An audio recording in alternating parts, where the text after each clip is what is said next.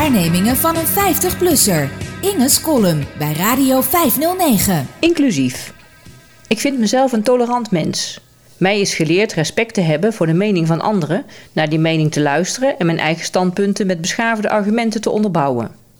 En ik werk bij een instituut vol wetenschappers, waar het de laatste tijd erg in de mode is om veel en lang te praten over diversiteit en inclusie. Dan gaat het om het binnenhalen van een meer diverse groep studenten en het binden aan de organisatie van een grotere diversiteit aan medewerkers. Middagenlang is er gediscussieerd over de vraag wat diversiteit nu eigenlijk is. Niet alleen dat je meer mensen met een bruine of zwarte huidskleur of emigratieachtergrond in je gelederen hebt.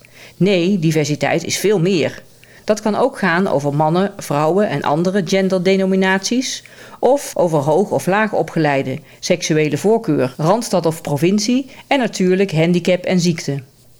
We zijn er ontzettend druk mee geweest en vinden het enorm belangrijk. Maar in de praktijk is het nog niet zo simpel. Een paar weken geleden werden we geconfronteerd met een concrete casus. Twee eerstejaars studenten uit Syrië vroegen om een gebedsruimte in ons gebouw om tussen de onderwijsbijeenkomsten door rustig te kunnen bidden. Mijn eerste reactie was weerstand. Ik merkte dat ik in mijn hoofd allerlei argumenten begon te verzamelen om hier tegen te kunnen zijn. Op de eerste plaats de scheiding tussen kerk en staat natuurlijk. Wij zijn een wetenschapsinstituut, daar hoort religie niet thuis. En we hebben nu al ruimtegebrek in ons gebouw, dus en ruimte afstaan om te bidden? Nee, dat toch liever niet. Maar ik schrok wel van mijn eigen reactie en ik besloot voor de zekerheid om mijn mond te houden bij de behandeling van dit onderwerp in het eerstvolgende overleg. Tot mijn verbazing gingen twee collega's, min of meer leeftijdsgenoten van mij, volledig los tijdens de vergadering toen we bij het agendapunt gebedsruimte waren gekomen. Ze kwamen met dezelfde argumenten die ik in mijn hoofd had bedacht en hielden felle pleidooien voor de onafhankelijkheid van de wetenschap. Dat had ik niet verwacht. Verrast deed ik mijn mond ook open. Ik zei dat ik het moeilijk te verteren vond dat er tegenwoordig overal ruim baan gemaakt moet worden voor religie, terwijl ik opgegroeid ben met het idee van religie als traditie, maar toch vooral marginaal fenomeen in de samenleving. De enige aanwezige collega van ruim onder de 50 schrok van onze felheid en was verbaasd. Waar bleven wij nou met onze mooie principes over inclusie? Hij had natuurlijk gelijk.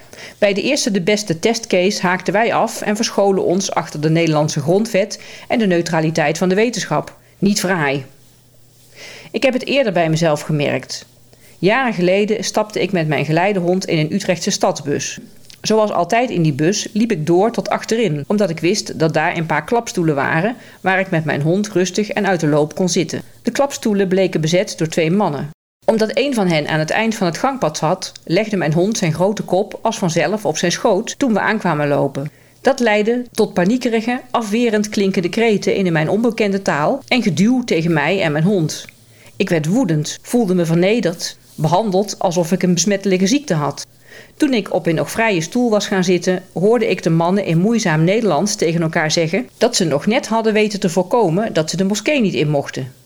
De aanraking met mijn onrein hulpdier had hen kennelijk in die positie kunnen brengen. Ik kon mijn afkeer bijna niet verbergen, al realiseerde ik me tegelijkertijd dat ik me dreigde te gedragen als de eerste de beste PVV'er, een partij waar iemand als ik natuurlijk niets mee te maken wil hebben. Woede, vernedering en frustratie mengden zich met schaamte om mijn intolerante, hoewel gelukkig nog niet geuite, reactie. Blijkbaar is er niet zo heel veel voor nodig om mij dingen te laten roepen als: In dit land is het normaal om een hond die zich nuttig maakt in een bus mee te nemen. Wen er maar aan. Ik begrijp absoluut niet wat er tegen homoseksualiteit zou kunnen zijn, als dat al iets is waar je je publiekelijk over uit zou moeten laten. En ik zie ook niet in waarom je iemand met een zwarte huid anders zou behandelen dan iemand met een wit vel. Ook ben ik een voorstander van voorkeursbeleid bij sollicitaties om daardoor vrouwen of mensen met een handicap de kans te geven de achterstand op de arbeidsmarkt en met name in hogere functies in te halen. Graag zie ik vanaf maart 2021 een vrouw in het katshuis. En nog veel mooier zou ik het vinden om een blinde minister of een president in een rolstoel te hebben. Ik ben republikein, dus liever geen monarch, met of zonder handicap. Maar met religie ligt het bij mij kennelijk anders. Op dat punt schiet mijn tolerantie, mijn hang naar inclusiviteit, schromelijk tekort. Hoe komt dat?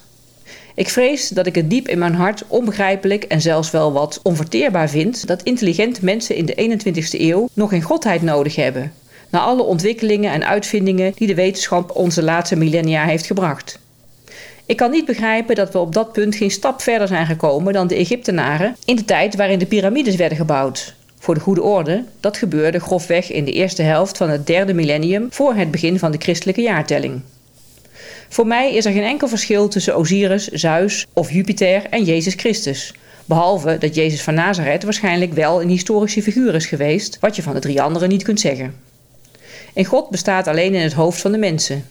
Er is geen enkele aanleiding om in een schepping of in alles besturende macht te geloven. En al helemaal niet in een soort goddelijke persoon die het niet goed vindt dat je op zondag naar Albert Heijn gaat of je hond meeneemt in de moskee. Als er al een God zou zijn, dan kan ik me niet voorstellen dat hij of zij zich inlaat met dit soort puur menselijke futiliteiten. Het enige wat ik ter verdediging van mijn intolerantie ten opzichte van de religieuze medemens kan aanvoeren, is dat ik geen onderscheid maak tussen religies. Ik begrijp gereformeerden evenmin als moslims, joden of hindoes. Daarin ben ik dan weer wel inclusief. En die gebedsruimte in onze school, die komt er hoor, gelukkig wel.